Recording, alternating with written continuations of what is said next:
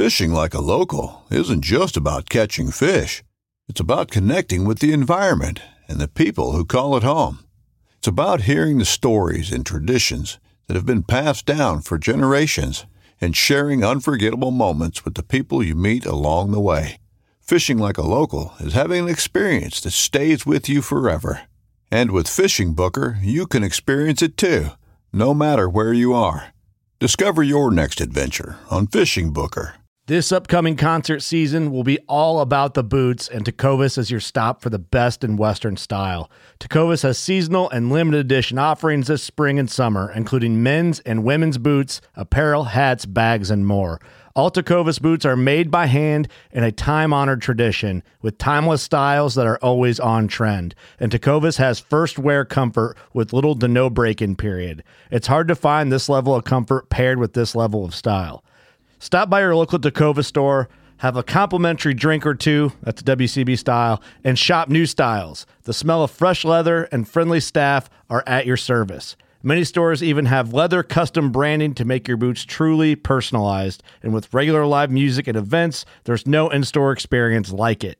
If you can't make it into a store, just visit tecovas.com. That's T E C O V A S.com. They offer free shipping on all boots, as well as free returns and exchanges, and ship right to your door. Go to tecovas.com and find your new favorite pair of boots today. Welcome to DSC's Campfires with Larry Weishuhn. The unique blend of hunting, conservation, and the outdoor lifestyle delivered in an entertaining, informative fashion that only a veteran outdoorsman can do. DSC Campfires is brought to you by DSC, the Dallas Safari Club, Conservation, Education, and Hunter Advocacy, Hornady, accurate, deadly, dependable, Trijicon, brilliant aiming solutions, Ruger, rugged, reliable firearms, Burnham Brothers Game Calls, the callingest call made, Double Nickel Taxidermy, where hunting memories are preserved. Now, here's your host, Larry Weishuhn. Welcome to DSC's Campfires. Been a long time coming. We started this podcast, oh, about two years ago, maybe a little bit longer than that. And my thoughts along the way were to come up eventually, excuse me, with a title that kind of explained what we were and, and kind of how we, how we do things or how I did things. And, you know, I spent a lot of my lifetime uh, either around a campfire or, to be honest with you, when I wasn't there, wishing I were around a campfire. There's something special about a fire. It just kind of draws you to it. And I'll have to admit, we live in a house that has a has a fireplace, and and even during the summertime when it is ridiculously hot outside. I find myself kind of backing up to where uh, if there were fire there, I'd be warming my backside, quite frankly. Just kind of drawn to those kind of places. And to me, in a hunting camp, there is no more special place than a campfire.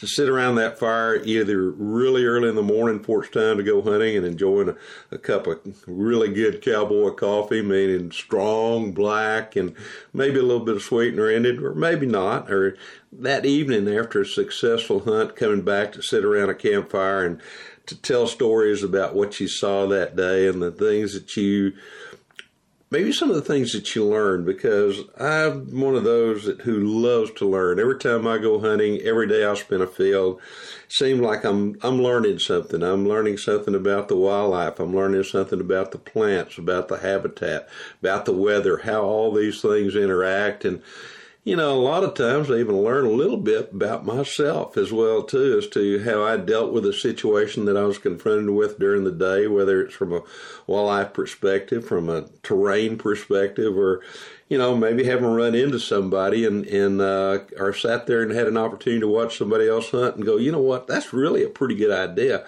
Um, going to try that come the future. So, Campfires is the new title of the podcast.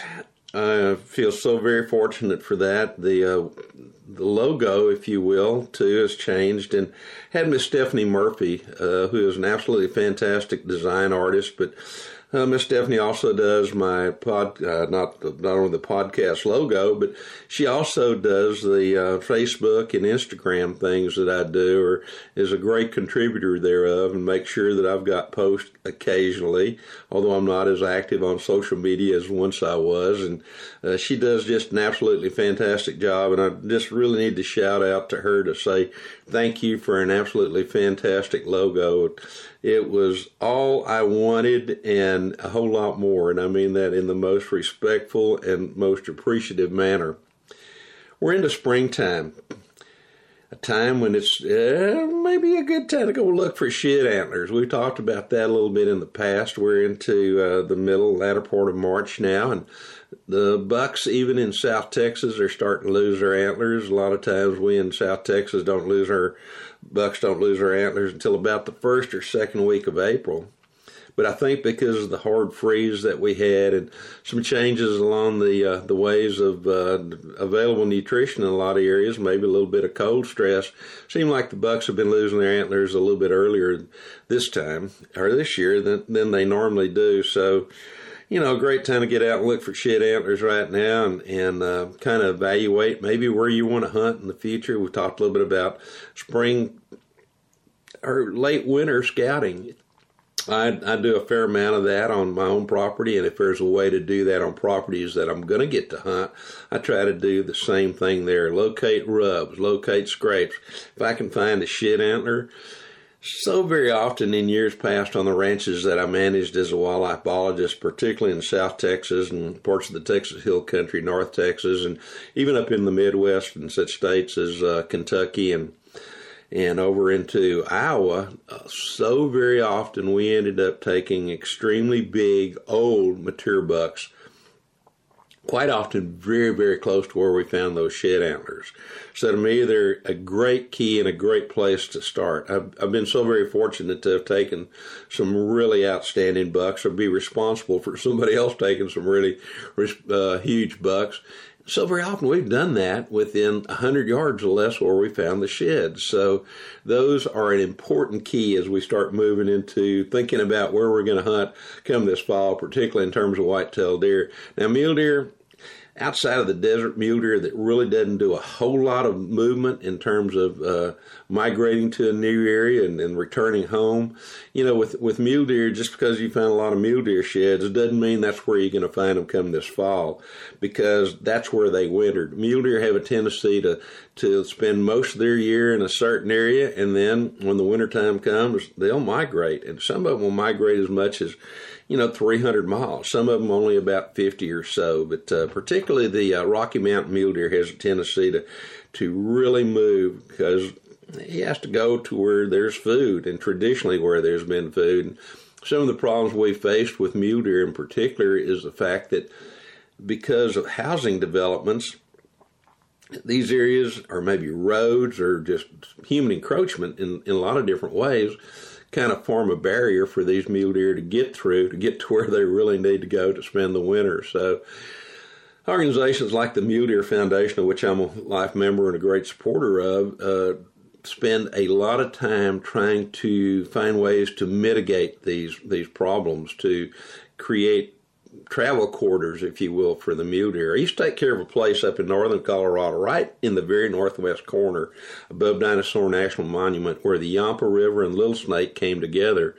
And we had some mule deer that lived there full time, but we had a lot of mule deer that came out of the Red Desert up above us in Wyoming that would winter there. And when those snows got heavy, in the northern part of, uh, or the central lower part, I guess I should say, of Wyoming, those deer would stream through and into that ranch, going into that area with the Dinosaur National Monument area there on the below it in the, the river bottoms by literally the hundreds. I've seen huge concentrations of mule deer come through there years ago, and I'm I'm sure probably some of that same is happening these days. And we'd find some really big mule deer shed antlers, and unfortunately, when we were hunting, generally they were up on the Red Desert or in the mountains of, of Wyoming somewhere, and then come down to our area, our ranch country that we had there just north of of the Dinosaur National Monument area to spend the winter. So just because we found those sheds didn't mean they were going to be there. But whitetail, you know, that's a totally different story.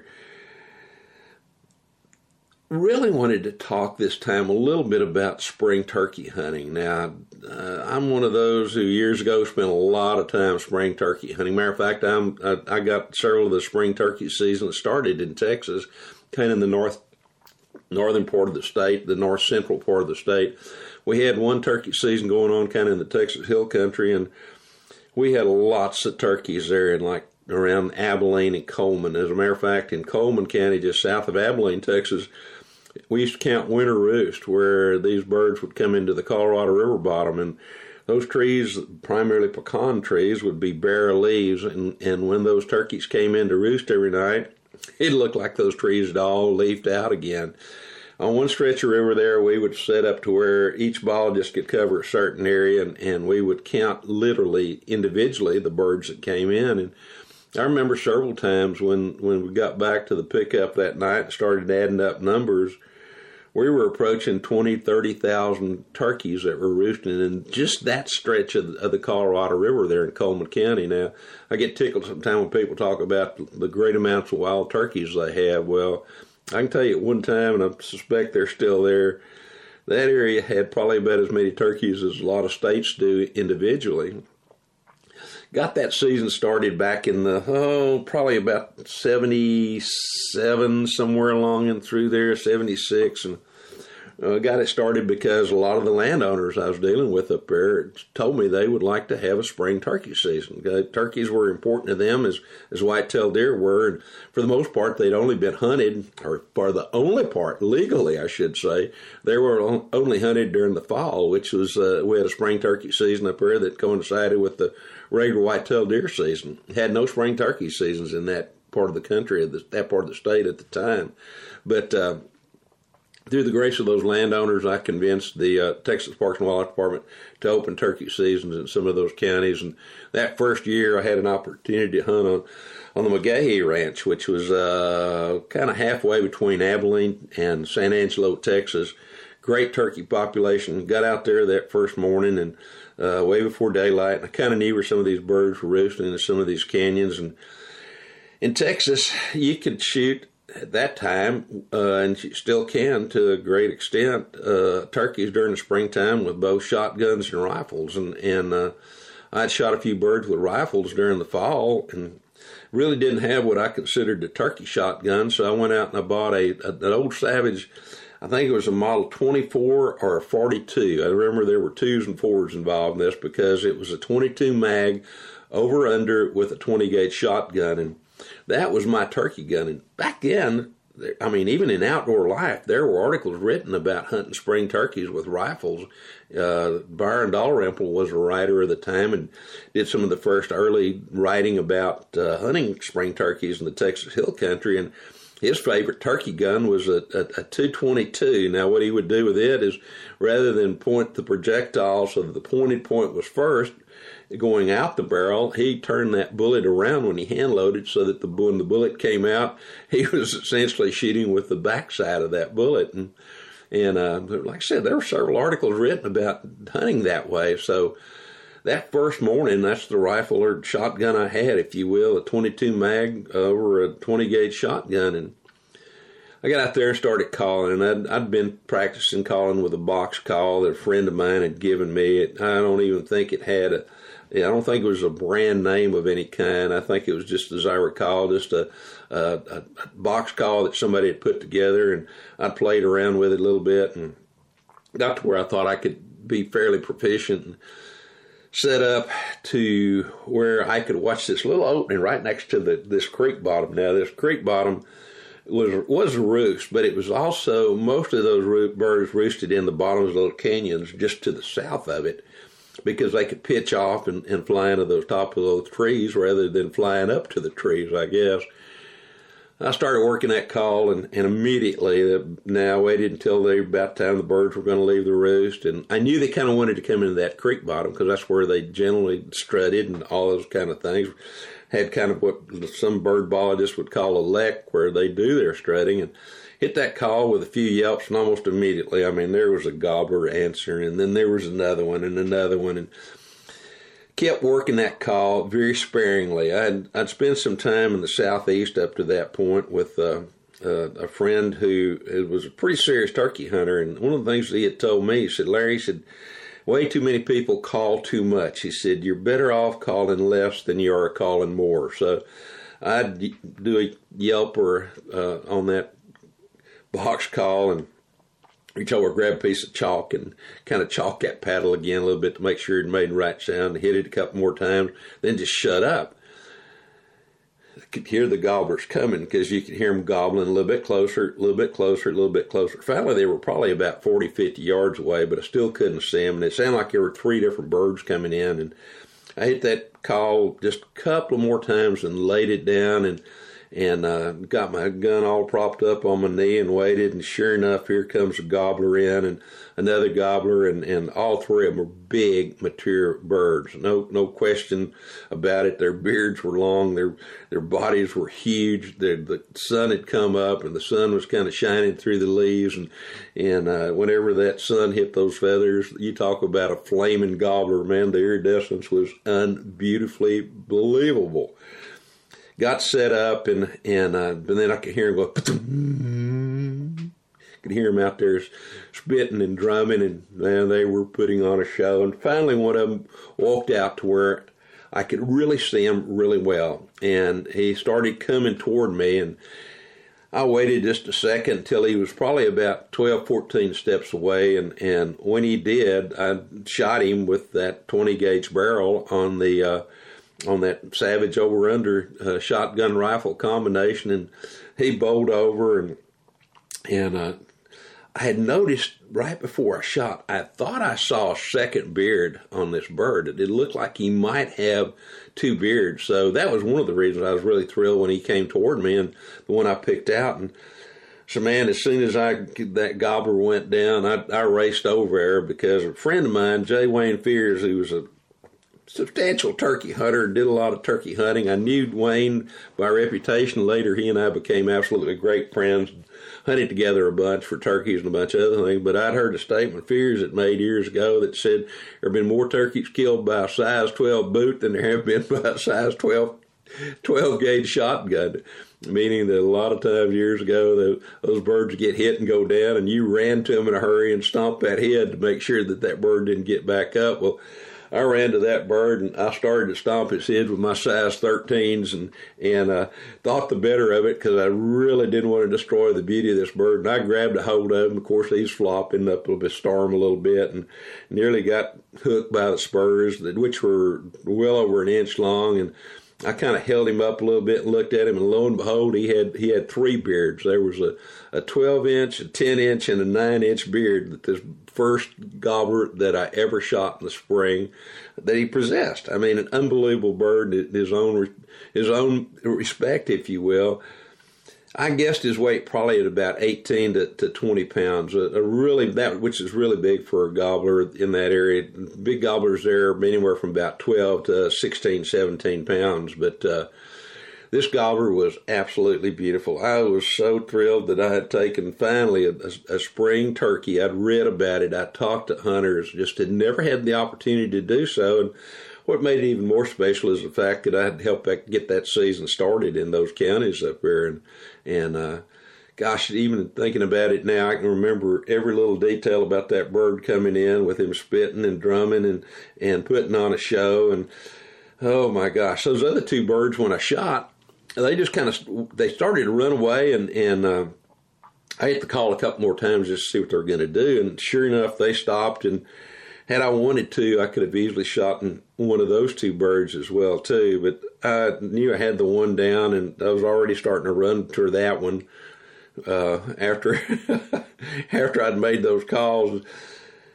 You know, it's it's, it's one of those things that as I was thinking about that, uh, I did. I shot that bird and I started to get up and run and and saw those other two kind of take off a little bit and they stopped and hit the call and they came back in and right after that I, I immediately ran over and, and checked make sure my bird was down and it was that point that I picked it up. Like I said, I thought maybe it had two beards and and uh, when I really got to him, had the three beards.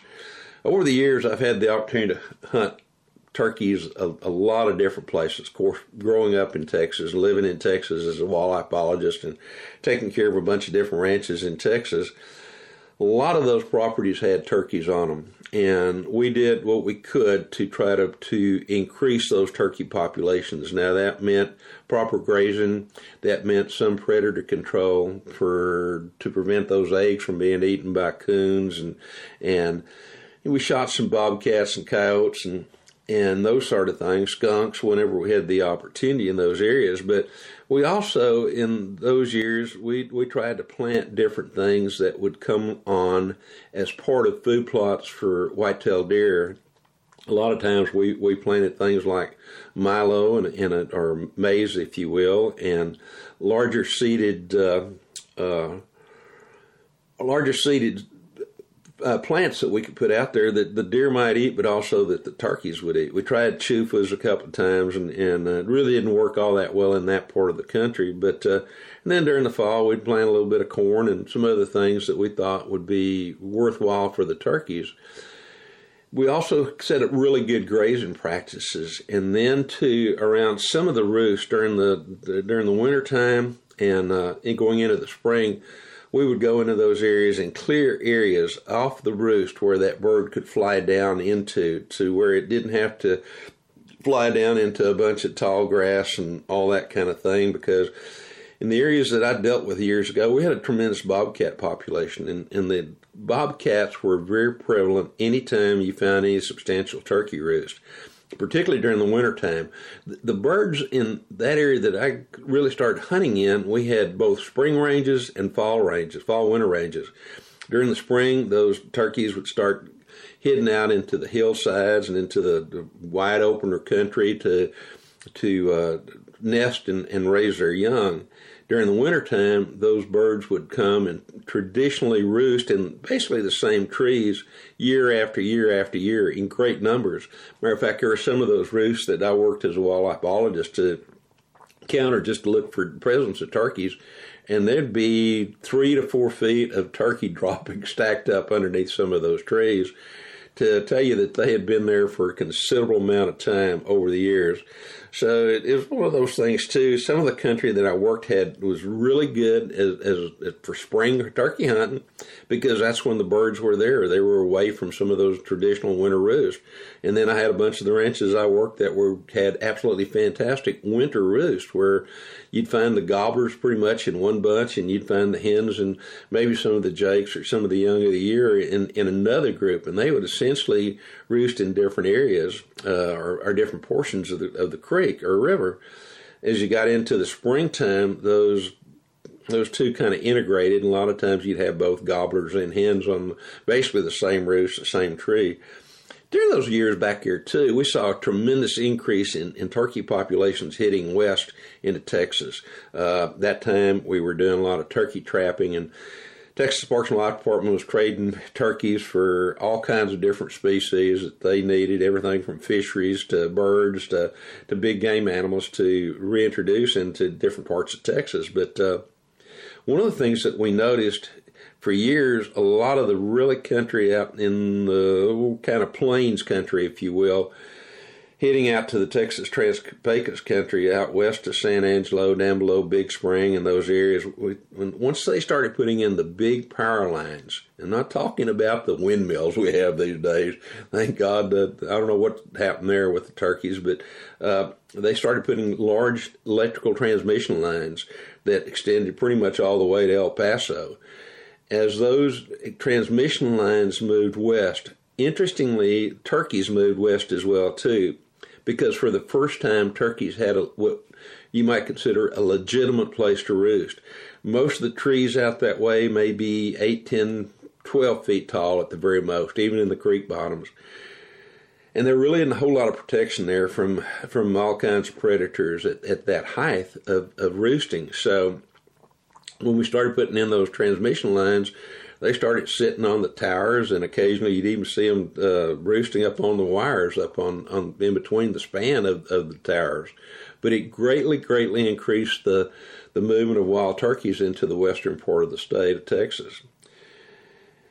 When it came to turkey hunting, I was I was fortunate, you know, living in Texas, and I say you know because you know that I do live in Texas I was fortunate in that we had a lot of Rio Grande turkeys and a lot of places where we could hunt them wasn't the fact that I get tickled sometimes because I've always been hearing years ago, even, oh, you guys in Texas, you got such easy birds to call. It's there's nothing to it. It's not even as much, much fun as it is. And a lot of times these were guys who were hunting from eastern part of the country, from the, say Alabama, Georgia, Mississippi, Florida, uh, Carolinas, that part of the of the of the, uh, of, of the southeast, and there they've been traditionally hunting turkeys during springtime for a long, long time, and they did have decent turkey populations.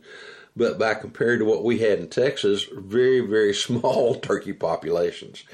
And uh, so those guys that come west and, and they come hunt with us, and, and you know they go, oh, ain't nothing to calling these Texas turkeys. Any idiot can do it. Don't even you could probably do it with a mouth. You could bring any kid in here and he can call up turkeys all day long. And, I kind of smiled a little bit, and you know the, the, beauty of it was is that we had a lot of turkeys. Now it didn't mean that they were any less intelligent, if you will, because there were turkeys no different from what the eastern birds were. Maybe they didn't have, maybe they hadn't had as much springtime hunting pressure as the eastern birds have had in the past, but uh, these Texas birds were pretty darn smart in themselves a lot of times these guys would come down and I mean they wanted to call continually. They just they wanted it. A lot of these guys were world champion callers from uh, all the different turkey contests, and I have to admit they sounded really good and, and really interesting but they didn't sound all that interesting to, to our Texas birds uh, because they're, maybe it's the fact that we don't quite talk as much here in Texas, and when we say something, it, it means something. And in other places, there's a lot of talk that goes on, and sometimes it doesn't really mean a whole lot. But uh, these guys come in and they wanted to impress the birds with their with their calling abilities.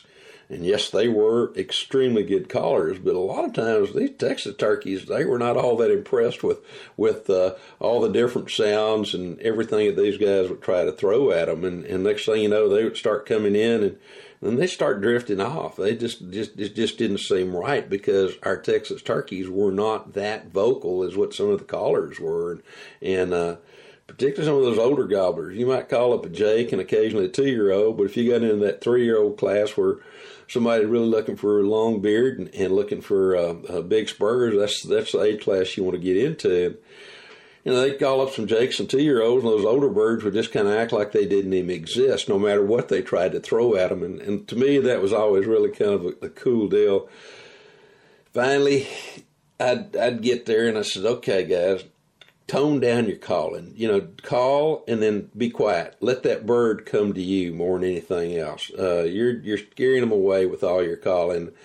Some of the guys would listen to me, and some of them wouldn't. Those that listened, guess what? They'd end up hanging a big old long beard by the spur off of one of the mesquite trees down south or here in the Texas Hill Country, and and uh, take some birds. Those that continually called had a very difficult time in trying to call up the birds that we had here. Now, the beauty of Texas is is that the birds are not any easier to call, but there are more of them to call to. And the more that you call, the more if you mess up on one of them, you know it's not really a whole big big deal because if you're on a sizable property, I just move over a little way and and start calling again in the southeast, when I've hunted there, traditionally it was the getting as close to the roost as you could and trying to call that bird off the roost, and done that in, in several different of those southeastern states successfully and unsuccessfully, and the Midwest. And one thing I learned about our Texas birds, and to great extent, some of the Merriam's that I hunted up in the northern part of New Mexico, those birds there, like our birds here in Texas particularly in the southern and western half of the state, even the northern part of the state, they roost in the tallest trees around. And if you think you can slip in before daylight and not be seen by those turkeys that are sitting up in the tallest spot around, uh, you're kind of fooling yourself. Because when you, if you try to slip in on those situations where that bird's sitting up there and and uh, you know, and you and you set up and fertilize, you get them to gobble on the roost, and then you get them coming off the roost. You hear them flying off the roost, and you think you're going to call them. Most chances are you're not going to call that bird to you unless there's a specific reason why he's wanting to go in the direction that you're going. that that bird's already seen you walk in in the dark. You know, he knows where you are, and uh, so t- I learned the hard way about that as well too. On trying to call in birds from the roost, I finally figured out it was a not necessarily an impossibility. It was fun to listen to them gobble on the roost and try to get them to call, but the success of calling a bird to you in that situation, particularly in the in the western part of, of turkey country, is uh, is not something that's very easily done. You know, just imagine you being a, a gobbler and you're sitting up in a tall tree, the tallest thing around, and you can see everything that's on the ground around you, and you're already thinking about where you want to go. You know where the hens are and where you want to roost. And uh, excuse me just a second. Let me shut that off first. And uh, you have to, uh, you can see everything around you. You're going to see something coming in. You may not know that it's a person, but you know it's something that's not supposed to be there. So there's you're not going to fly that direction if you're not sure about what's going on. To me, when it came to turkey hunting, regardless of whether I've hunted in the southeast or the, the west, and even a little bit in Mexico and and Texas, Oklahoma, I mean, you, I've hunted lots of the turkey states out west, and also east and, and to some extent even a little bit north, one of the things is is that I've always found one of the best times to call turkeys is about nine o'clock, from about nine to about noon. I, I've learned that those birds that when they're on the roost, they've already decided where they're going to go. Now, if you happen to be in that direction of where they want to go, you may call one up. But generally, it always seems like when you're trying to hunt a roost, they're going to pitch off and try to fly the opposite direction of where you're that roost where you expect that bird to come. So to me, I found that yes, I'm going to go hunting in the early in the morning. I'm going to listen to the birds, and I'm going to try to determine which way they go, and may do a little calling just to just for the heck of it. Not totally expecting to call a bird in, but uh, it's it's one of those things to where I want to know where they're kind, which direction they're kind of headed. Well, then about nine o'clock, by that time, they have visited all the hens that they heard during the night, or watched go to roost, and they know where those hens are, and they're going to visit those hens. And if those hens are not showing a whole lot of interest in in, in the gobblers in terms of mating, uh, they're going to go on the prowl. They're going to start looking, and that's when I found that you can call turkeys better than any other time. Now uh, I've called up lots and lots of birds for myself and also for friends primarily that uh, in that 9 to about 11 o'clock because like I say those birds are on the prowl. They're looking uh, they're now looking for new hens that might have moved into the area that they missed. So they have a tendency more to come to you by the true nature of, of the turkey gobbler in so many instances, it's the hen that comes to the gobbler rather than the gobbler going to the hen. So you're trying to do something a little bit of contra there. That's really one of the reasons why it works better, as far as I'm concerned, to call turkeys well into the morning because uh, now they don't know for sure where those hens are and they're going to have to go looking for them. So they will come to the hen. Now, if I do get a gobbler that I'm calling and he just is hanging up and hanging up and and just not making any move. And I give them a lot of time. From the time I last hear that bird, I'll stay in an area at least 30, 40 minutes before moving because when I've made that call, that gobbler knows where that where that hen is, and uh, he's he may know exactly where she is. So he'll mess around trying to get her to come to him, and if she doesn't come to him, that's kind of you know just kind of imagine that that you're you're in a situation you're a gobbler and this hen's not coming to you and then all of a sudden that hen starts drifting away. What are you going to do well, chances are you're going to then go to the hen. So if I get one of those gobblers that hangs up and just doesn't come and just doesn't come, and, and I've given him plenty of time because a lot of times they'll come in very silently that last little bit and not gobbling until you can see them strutting or spitting and, and drumming if that doesn't happen, I'll start slowly walking away. And as I walk away, I call and I make sure that regardless what call I've got, whether it's a slate call or a box call, and occasionally using a, a diaphragm or, or either some other call, but I really like the slate, personally, slate and, and uh, box calls more than anything else. And uh, I'll just start moving away and uh, stop a little bit and then move away and stop a little bit, call, move away a little bit, stop, and then I'll walk back to where I may call the the second to last time and set up. And very often that gobbler will come by because he's trying. He's finally decided this hen is definitely not going to come to him. She's walking away. He's going to have to go look to see what she is, and and you know she might be interested in in kind of a, a courtship kind of thing. So to me, the the challenge of, of, of turkey hunting comes in that way from trying to outsmart some of these old gobblers that have been around a while. Jakes are fun to call up. They come in like crazy. Two year old birds respond very well, but once they get past that two year old stage, of course, a lot of turkeys never get into those older age classes, even in an unhunted situation. But uh, occasionally you'll have some of them that do and and those birds can if they're in an area where they're not rubbing their beards as they're dragging them on the ground because I've seen some of those birds that are like that that have pretty much just about dragged their their beard all the way to what would have been maybe a nine ten inch beard to where it's about a six inch beard because of the, the rough ground that they're on and as they're trying to pick up different things uh, particularly insects and seeds. Um, over the years, I've had an opportunity to hunt some really big birds in terms of uh, both body weight up northern part of Missouri. I used to go up there with uh, Mr. Kevin Howard when Kevin was with an ammo company, and every year Kevin and I would hunt northern Missouri, a state that he's from, and then we would hunt uh, also uh, New Mexico and Texas and occasionally other states. This back when I was on staff with, with Shooting Times magazine and as a, as a hunting editor for that particular publication and a bunch of others as well too. So got the opportunity to hunt with with Kevin and some of those places we hunted there were a lot of birds that had some very long bushy beards and then there were some that we hunted in areas where it was very rocky to where they had a tendency to, to kind of grind off or broom off if you will the beards so they weren't quite as long. There were several birds though that i had an opportunity to hunt and, and finally was able to to take one of those birds that had a little bit over a 13 inch beard. This this bird I knew was at least three years of age. Uh, he he lived on one of the ranches that I hunted and one of the ranches that I managed, and I was fortunate really to be only one of two turkey hunters that hunted there during the springtime, and finally was able to get this old bird to come in and, and get a shot at him.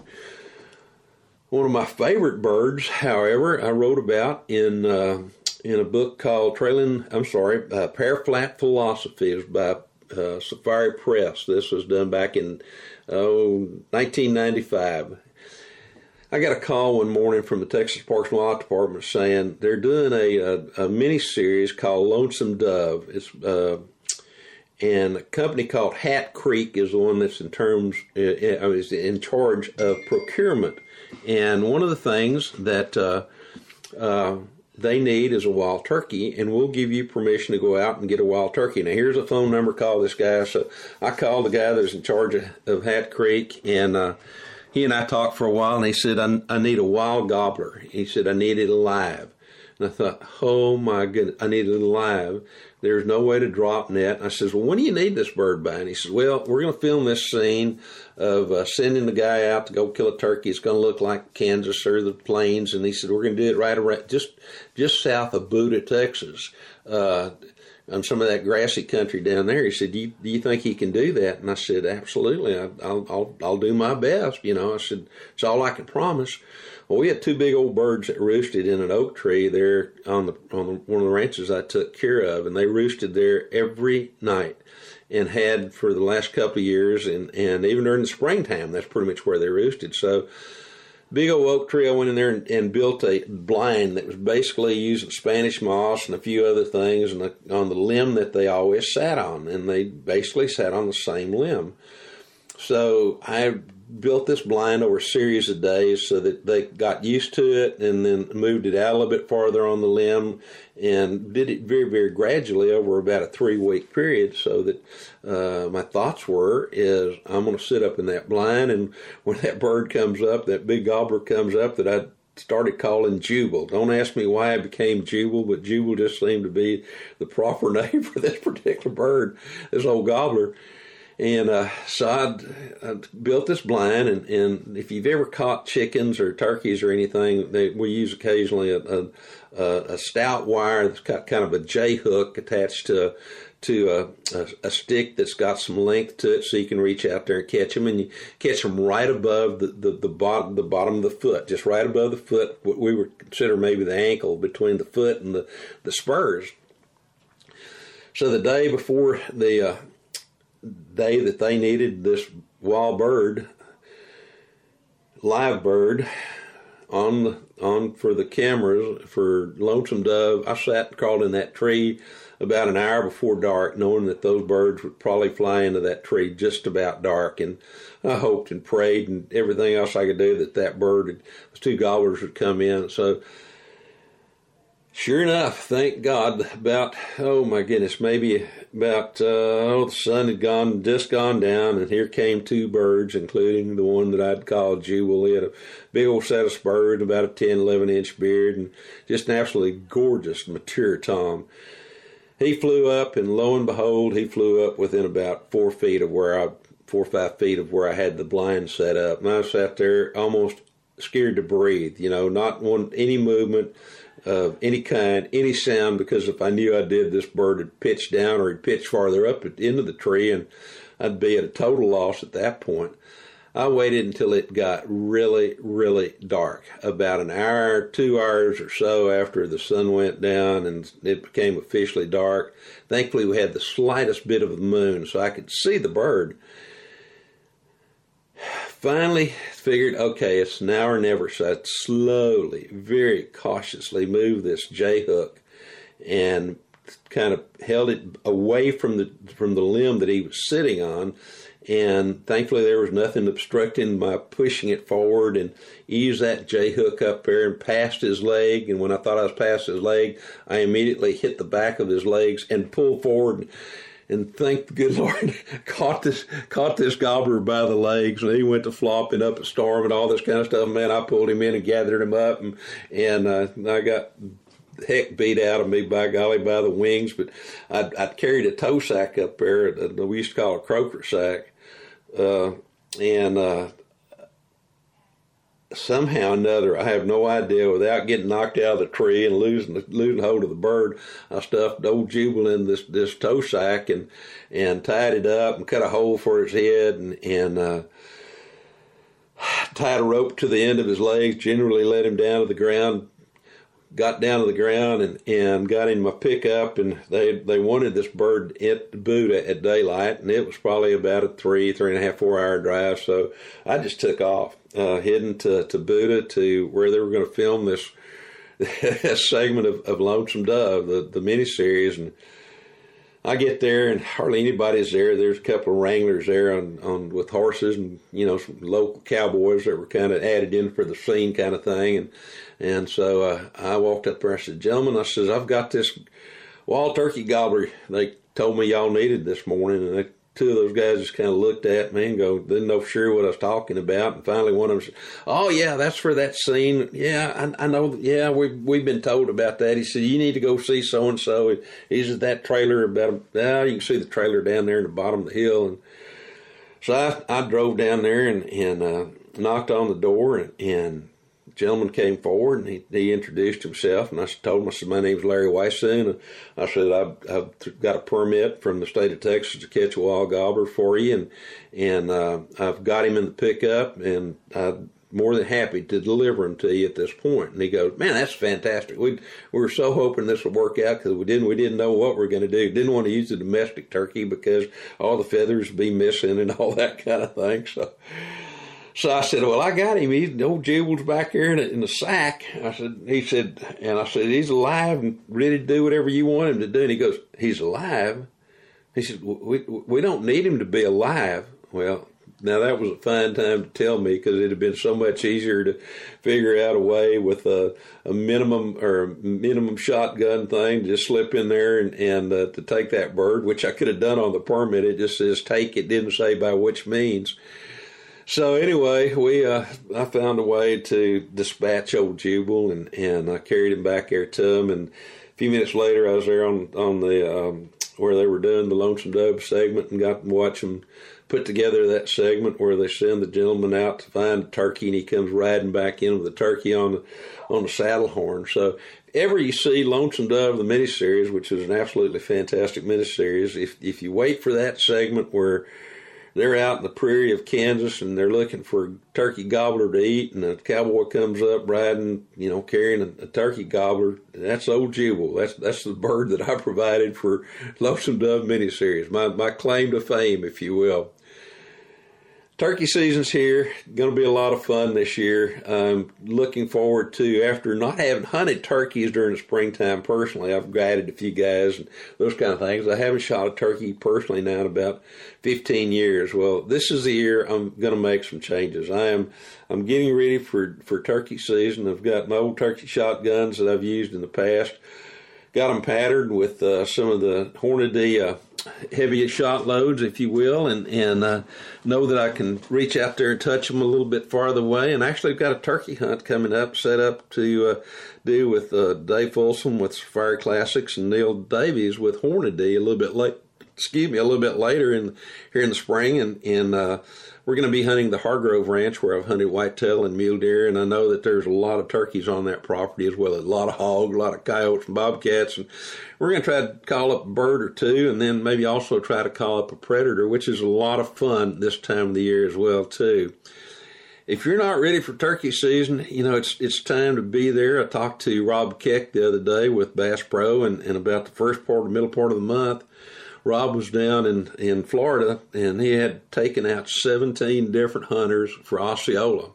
And all 17 had, had taken birds. So my hat's off to Rob Keck, like it always is, for all the different things that Rob's been able to accomplish in, in the turkey world. And, and I must add, too, that Rob this year was uh, awarded the Peter Capstick Award by the Dallas Safari Club at our virtual convention, and I can think of nobody more deserving of, of that award than than, than Rob is. Uh, absolutely fantastic individual and has done so much for wildlife, not just for turkeys, but uh, for so many different species and habitat. And of course, now involved very much with Mr. Johnny Morris over at, at Bass Pro and there just isn't a, a, better person in the world when it comes to wildlife conservation than Johnny Morris, as far as I'm concerned, or has done more. So, uh, my hat's off to uh, both those gentlemen, and I'm, I'm, looking forward to hopefully catching up with them a little bit later this summer, either up in Springfield or or an event we're having for the DSC Foundation in June, and hopefully they'll be able to accommodate, or they'll be able to not accommodate, but maybe we can accommodate them, and they'll be able to be our guests at that event. So again, if you're not ready for spring turkey season, you better get there because it's right here on us. It's started in several states already, and one thing I can tell you, it's going to be fun. So get out and if you don't know how to call a turkey, ah, you know, turkeys are just like you and I. They've got different voices. Some of them are different personalities. So there's always a good chance if you get out there and make a few yelps, even if they don't sound perfect. You know, that old hen may not be perfect as well, too, that's trying to track that gobbler. So wish you the best of luck. I am proud that you're with us here on DSC's Campfires and uh, that we've got a brand new logo and we've got a brand new title name. And I look forward to hopefully you'll join me right here at the campfire again next week. DSC's Campfires with Larry Weishuhn has also been brought to you by Texas Wildlife Association, working for tomorrow's wildlife today. Texas raised hunting products, the scent gods, Kenetrek boots for the trails less traveled, Voit, the finest in hunting gear, Pyramid Air for all things air gun, and Ripcord Rescue Travel Protection.